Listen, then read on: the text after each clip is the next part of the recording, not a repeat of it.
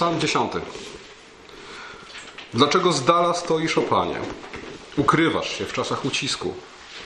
Gdy występny się pyszni, biedny jest w udręce i ulega podstępom, które tamten uknął. Bo chełpi się grzesznik swą porządliwością, bluźni drapieżca i pogardza Panem. Pyszniąc się, mówi występny, nie pomści, nie ma Boga. Oto całe jego myślenie. Drogi jego układają się zawsze pomyślnie. Tak wzniosłe są Twe wyroki, że ich nie pojmuje. Drwi ze wszystkich swoich przeciwników.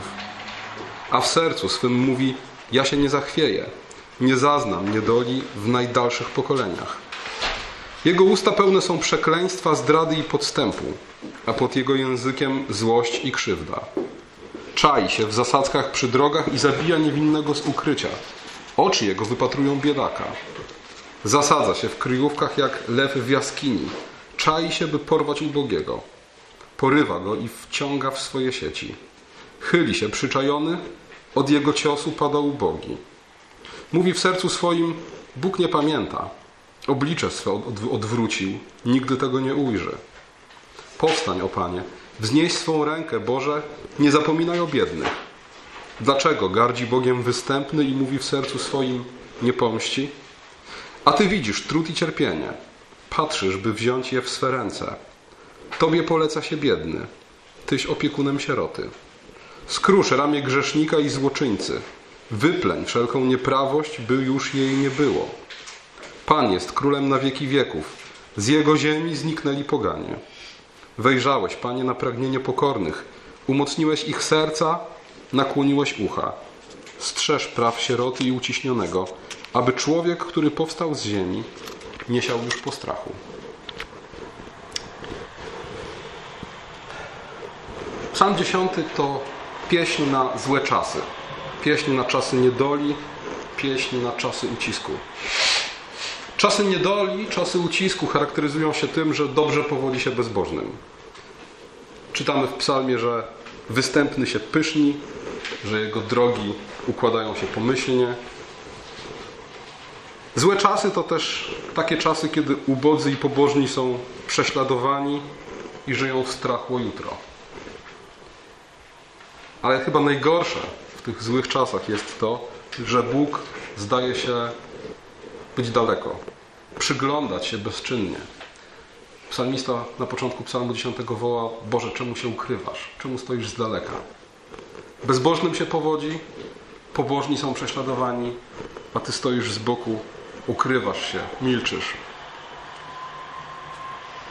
W efekcie ubodzy i pobożni upadają na duchu. Bo nie dość, że są prześladowani, nie dość, że są biedni, nie dość, że żyją w strachu, to jeszcze mają wrażenie, że Bóg o nich zapomniał. Tak przynajmniej na pierwszy rzut oka może to wyglądać. Z drugiej strony bezbożni utwierdzają się w swojej pysze. Oni, kiedy widzą bezczynność Boga, mówią: Bóg nie widzi, Bóg nie pomści. Bezczynność Boga ich ośmiela. I tutaj słuchajcie, widzimy wyraźnie, kim są tak naprawdę ci bezbożni, kim są ci nieprzyjaciele. To nie są ludzie, których nie lubimy, to nawet nie są ludzie, którzy nas nie lubią, to są wrogowie Bożej sprawy. Pamiętajmy o tym zawsze.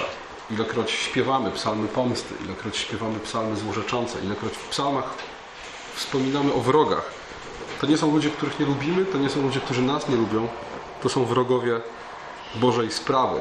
Kiedy Biblia mówi o ateistach, o ludziach, którzy są bez Boga i bez Boga żyją, nie ma zwykle na myśli ludzi, którzy, których dotychczas nie przekonały dowody na istnienie Boga. To są ludzie, którzy się Bogu sprzeciwiają, których to, co odbierają, to, co interpretują jako bezczynność Boga, jako Jego brak zainteresowania ludzkimi sprawami, to ich ośmiela do tego, aby Bogu się sprzeciwstawiać, aby prześladować pobożnych, aby czynić zło. Efektem tej sytuacji, efektem tych złych czasów jest to, że tworzy się i utwierdza system. System polityczny, społeczny, który możemy nazwać antychrystusowym. To jest system, który premiuje zło. To jest system, w którym bycie wrogiem Bożej sprawy przynosi korzyści. Przynosi pieniądze, władzę, wpływy, uznanie, cokolwiek. Z drugiej strony bycie sprawiedliwym skazuje człowieka na biedę, pogardę, prześladowanie i niepewność jutra. Teraz spójrzcie na psalm pierwszy, o którym mówiłem ostatnio. Psalm dziesiąty zdaje się być takim kontrapunktem wobec psalmu dziesiątego. Psalmie pierwszym obraz jest taki słodki wręcz. Wszystko, cokolwiek pobożny uczyni, powiedzie się, jest jak drzewo nad strumieniami wód, wydaje owoc we właściwym czasie, jego liść nie więdnie. Z drugiej strony bezbożny jest jak plewa, którą rozmiata wiatr. Sprawiedliwi zostaną zgromadzeni, bezbożni zostaną rozproszeni. Tak mówi psalm pierwszy. Psalm pierwszy mówi o tym, jak być powinno. Psalm pierwszy mówi o tym,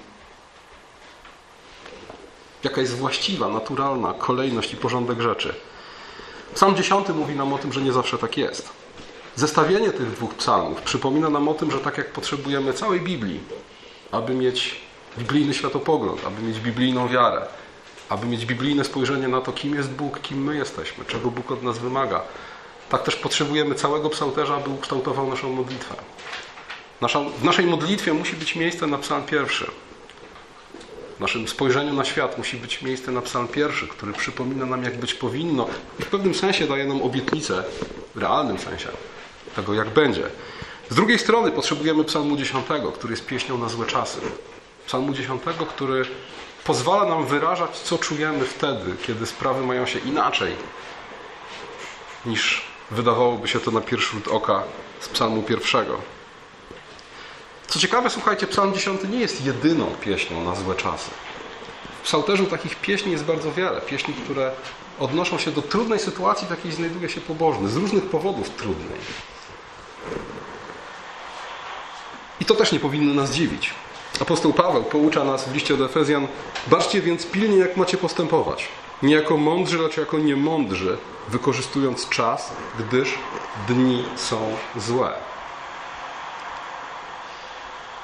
Apostoł wzywając nas do pobożnego życia, wzywając nas do tego, abyśmy wykorzystali dobrze czas, który Bóg dał nam na ziemi, wzywając nas do tego, abyśmy postępowali mądrze we wszystkim, cokolwiek robimy, przypomina nam, że czasy generalnie są złe. Dni są złe.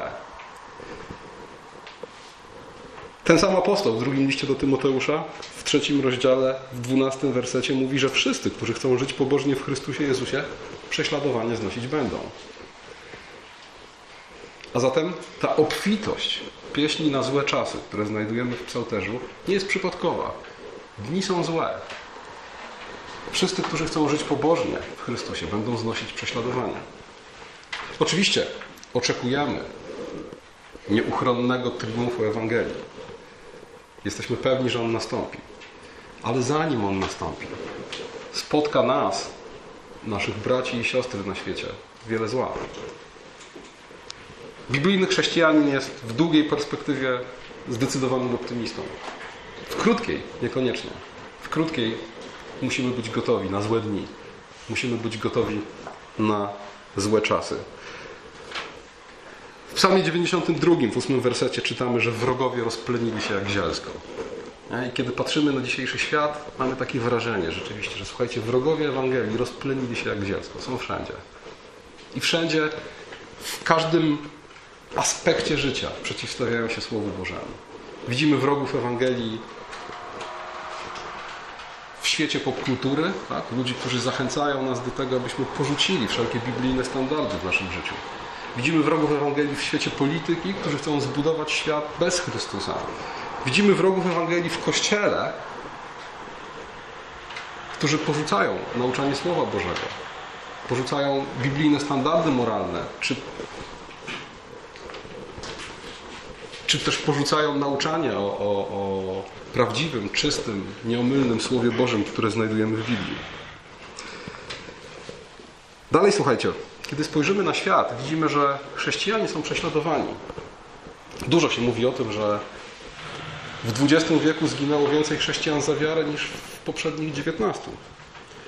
Kiedy patrzymy na Irak, na rzeź chrześcijan, która tam się odbywa, kiedy patrzymy na Ukrainę, Wspominał o tym dwa tygodnie temu Bogumiu, że na wschodzie Ukrainy dzisiaj bycie protestanckim pastorem to jedno z najbardziej niebezpiecznych zajęć.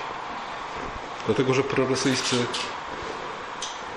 bojówkarze uważają protestantów za zachodnią agenturę. Kilku pastorów straciło już z tego powodu życie. Ale słuchajcie, nawet w Europie spotykamy się z innego rodzaju, ale jednak prześladowaniami. Kiedy pojawiła się deklaracja wiary lekarzy, pojawiło się pytanie, czy ktoś, kto podpisuje taką deklarację, może być lekarzem, czy może pracować w publicznej służbie zdrowia. Kiedy okazało się, że jeden z wiceministrów polskiego rządu nie wstydzi się mówić o swojej wierze, a jest wiceministrem sprawiedliwości, pojawił się tekst, że ktoś, kto się kieruje Ewangelią, a nie konstytucją, nie ma prawa być ministrem. To jest oczywiście miękkie prześladowanie. Niemniej jednak jest, pojawia się i co więcej, nasila się. Ale słuchajcie, wrogowie, z którymi się zmagamy, to nie tylko ludzie. A pewnie nawet nie przede wszystkim ludzie. Kiedy czytamy w psalmach i śpiewamy o wrogach, którzy nas napadają, o wrogach, którzy nas prześladują, mamy na myśli ludzi, ale pamiętamy o tym, o czym apostoł Paweł poucza nas w piątym rozdziale listu do Efezjan, że walczymy nie z krwią i z ciałem. Że tak naprawdę jest to duchowa walka, jest to epizod duchowej wojny, którą diabeł prowadził przeciwko Bogu, przeciwko Chrystusowi. A zatem wrogowie, o których mówią psalmy, to nie tylko ludzie, którzy są wrogami sprawy Bożej, ale to też szatan i jego demony, to też pokusy i złe myśli, grzechy, z którymi każdy z nas walczy w swoim życiu. Słuchajcie, ostatecznie, w ostatecznym rozrachunku, każda walka dobra ze złem, która się toczy na świecie, jest epizodem wojny, która toczy się w okręgach niebieskich, jak mówi Słowo Boże. A więc epizodem tej samej wojny są prześladowania, które, znoszą chrześcijanie w Iraku i moja codzienna walka z pokusami. Za moimi pokusami, za moim grzechem stoi szatan i jego królestwo. Oczywiście, słuchajcie, nie chodzi tutaj o uprawianie jakiejś domorosłej demonologii, ale chodzi o świadomość tego, kto jest ostatecznym autorem zła i kto walczy o to, aby zło na świecie zapanowało. Złe myśli i pokusy, które nas nawiedzają, ojcowie Kościoła nazywali demonami. To, co my nazywamy siedmioma grzechami głównymi, to wschodni ojcowie Kościoła nazywali ośmioma akurat, bo doliczali jeszcze jeden grzech główny, ośmioma demonami, ośmioma złymi myślami.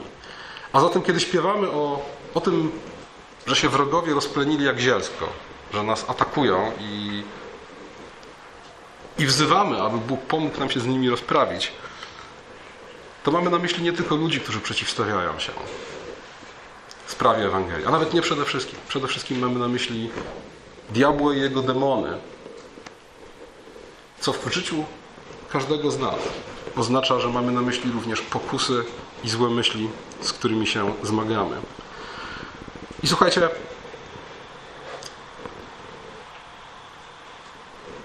ostatni wróg. Pierwszy list do Koryntian, 15 rozdział, 26 werset. Ostatnim wrogiem Biblia nazywa śmierć. Choroba i śmierć to też wróg, z którym walczymy. To też wróg, który zostanie ostatecznie zniszczony, pogrzebany w Chrystusie. Jako ostatni wróg zniszczona będzie śmierć.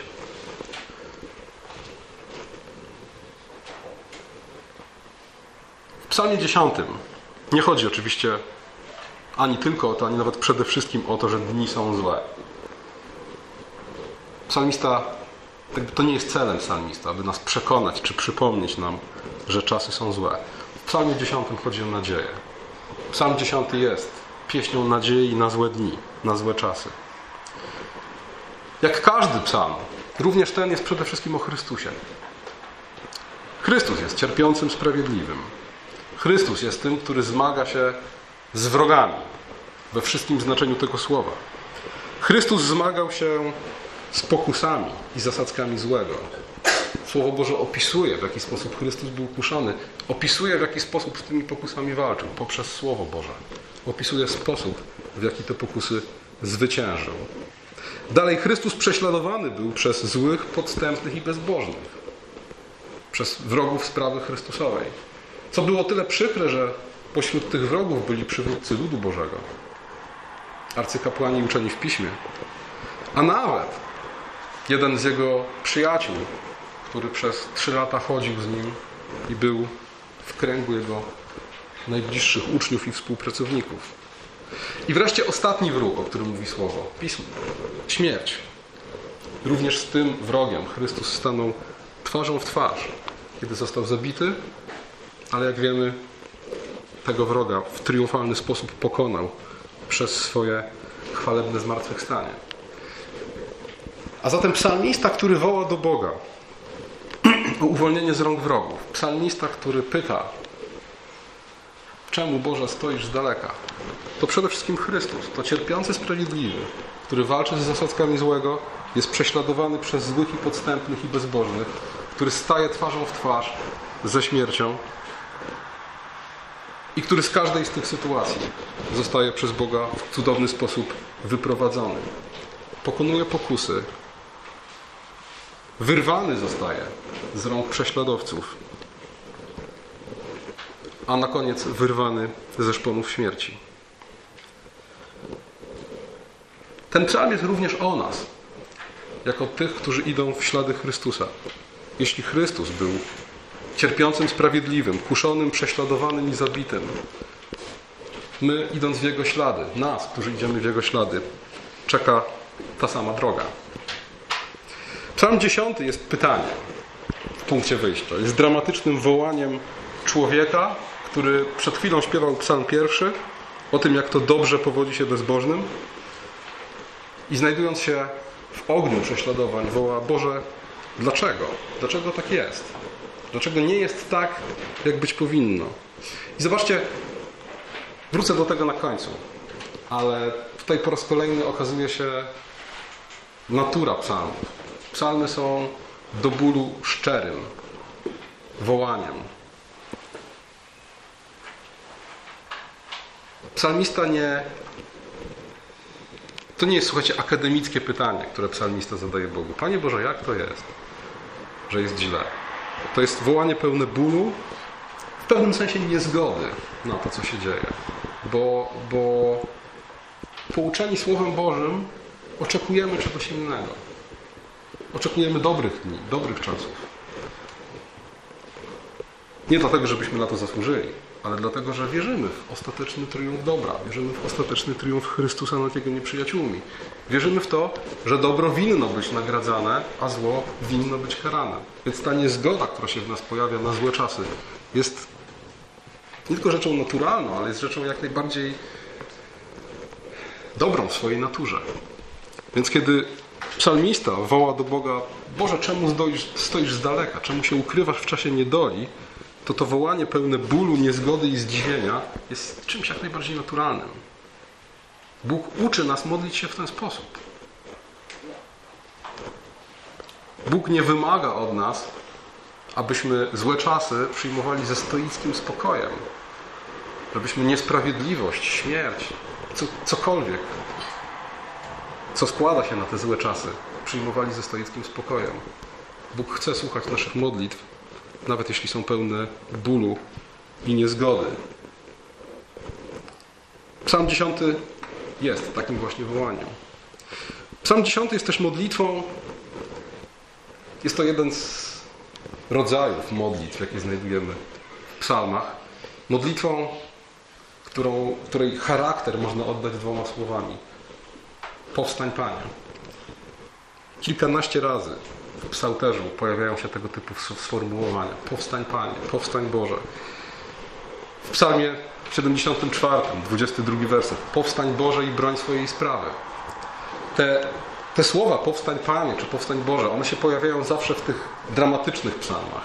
Tam, gdzie jest bardzo źle i gdzie oczekujemy z nadzieją, że Bóg zaingeruje, że Bóg coś z tym zrobi. Psalm 10 jest taką właśnie modlitwą. Boże, tak dłużej być nie może. Powstań, broń swojej sprawy. Powstań, broń swoich dzieci. A więc z tego pierwszego dramatycznego wołania, Boże, dlaczego? To wołanie, chociaż jest pełne bólu, niezgody, zdziwienia w pewnym sensie, to nie jest jednak krzyk buntu, bo za nim, w ślad za nim nie idzie odwrót, odwrócenie się od Boga, nie idzie jakaś konstatacja, no tak, Bóg jest daleko, więc teraz musimy sobie poradzić sami. Nie. W ślad za tym pytaniem, Boże, czemu się ukrywasz, czemu stoisz z daleka, idzie wołanie, powstań Panie. Powstań i broń swojej sprawy. Powstań, broń sierot i wdów. Broń tych ubogich i pobożnych, którzy są prześladowani. A ślad za, tym, za tą modlitwą idzie obietnica. Psalmista stwierdza, On jest opiekunem ubogich. Choć może się Wam wydawać na pierwszy rzut oka, że jest inaczej, On jest opiekunem swojego ludu. On stanie prędzej czy później po stronie swoich dzieci. Reasumując, Psalm 10 jest przeznaczony dla nas, którzy patrząc na to, co się dzieje na świecie, mamy wrażenie, że wrogowie rozpronili się jak zielsko, że Ewangelia jest w odwrocie, że dzieje się źle. Kiedy patrzymy na prześladowanych chrześcijan w Iraku, na Ukrainie, w krajach komunistycznych czy gdziekolwiek indziej, Psalm 10 jest adekwatnym wołaniem o to, aby Bóg stanął po ich stronie. Psalm 10 jest dla nas również wtedy, kiedy doświadczamy w naszych warunkach miękkiego prześladowania. Kiedy jesteśmy obiektem kpin, kiedy w ten czy w inny sposób w ludzkim wymiarze tracimy na tym, że chcemy być wierni Chrystusowi. Psalm 10 jest dla nas również wtedy, kiedy zmagamy się z pokusami, ze złem, ze złem w nas samych. Jeśli chcemy odpierać pokusy, powinniśmy pamiętać o tym, że jesteśmy nowym stworzeniem w Chrystusie. Całkowicie nowym. Z Chrystusem umarliśmy, z Chrystusem zmartwychwstaliśmy do nowego życia. Grzech w nas to jedynie pozostałości tego, co Pismo nazywa ciałem martwym z powodu grzechu. Więc kiedy walczymy z pokusami i grzechami, traktujmy je, traktujmy te złe myśli i pokusy jak intruzów, jak wrogów, jako coś, co nie pochodzi z nas, bo my jesteśmy nowi w Chrystusie, czemu w związku z powyższym trzeba się po prostu przeciwstawić. Wśród ojców pustyni była taka metoda. Anselm Grün, napisał, tak, tak to jest taki niemiecki benedyktyn, napisał taką książeczkę, a, nie pamiętam nawet jej tytułu, w tytule na pewno było słowo apteczka i ona jest tak śmiesznie wygląda, ta książeczka, że jest czerwona z białym krzyżem, jak to na apteczkach się biały krzyż rysuje. Jej konstrukcja jest mniej więcej taka, przechodząc przez wszystkie grzechy główne, E, na podstawie właśnie ojców Kościoła, ojców pustyni wylicza się w tej książeczce wszystkie, znaczy wszystkie, różne pokusy i złe myśli, które mogą nam e, w życiu się przytrafić i towarzyszyć. I zawsze jest takie sformułowanie. Przeciw złej myśli, która mówi, że stawiam jest odpowiedni fragment z pisma, a potem fragment właśnie rozważania jednego z tych ojców. To jest ta metoda walki. To jest ta metoda, którą zastosował Chrystus. Złe myśli i pokusy traktujemy jako wrogów i intruzów i przeciwko każdej złej myśli stawiamy Boże Słowo jako właściwy oręż. I wreszcie słuchajcie, coś o czym pewnie wszyscy myślimy dzisiaj w związku ze śmiercią Dawida. Psalm 10 jest dla nas też wtedy, kiedy czy to na własnej skórze, czy w naszym otoczeniu doświadczamy choroby, cierpienia i śmierci. Pamiętając o tym, że śmierć to jest ten ostatni wróg.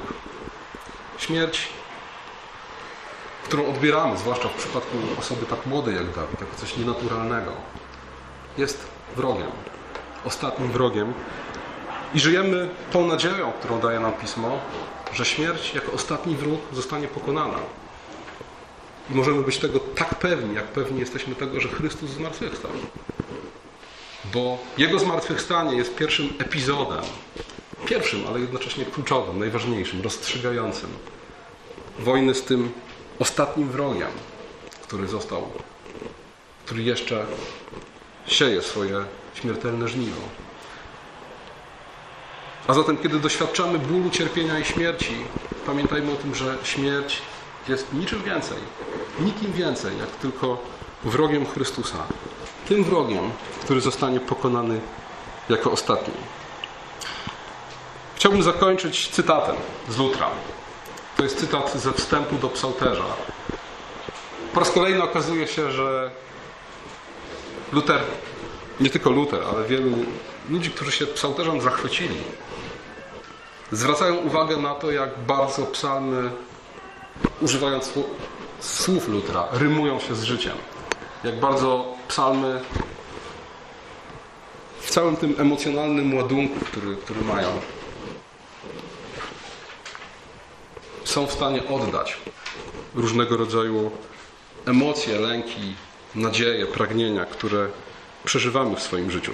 Luther pisze tak: Ludzkie serce jest jak statek na wzburzonym morzu. Miotany jest przez morskie wiatry ze wszystkich stron świata. Z jednej strony uderza lęk i troska przed przyszłym nieszczęściem, z drugiej zgryzota i smutek z powodu teraźniejszego zła. Z innej strony wieje nadzieja i zuchwałość wypatrujące przyszłego szczęścia, a skądś indziej dmie pewność i radość z posiadanych dóbr. Burze uczą nas jednak mówić szczerze i poważnie. Uczą nas otwierać serce i wytrząsać z niego wszystko to, co uwiera. Czyż to właśnie nie w psalmach znajdujemy szczerą mowę pośród szalejących burz? Gdzież można znaleźć zacniejsze słowa radości, aniżeli w psalmach uwielbiających i dziękczynnych? Gdzież indziej znajdziesz głębsze, przepełnione skargą i nieszczęściem słowa smutku niż w psalmach? Właśnie dzięki nim zajrzesz wszystkim świętym prosto w ich serca, w oczy samej śmierci, a nawet do samego piekła. Psał też jest książeczką wszystkich świętych i każdy bez względu na to, w jakiej jest sytuacji, znajdzie w psalmach słowa, które rymują się z życiem i pasują tak, jakby zostały napisane specjalnie dla niego. Amen.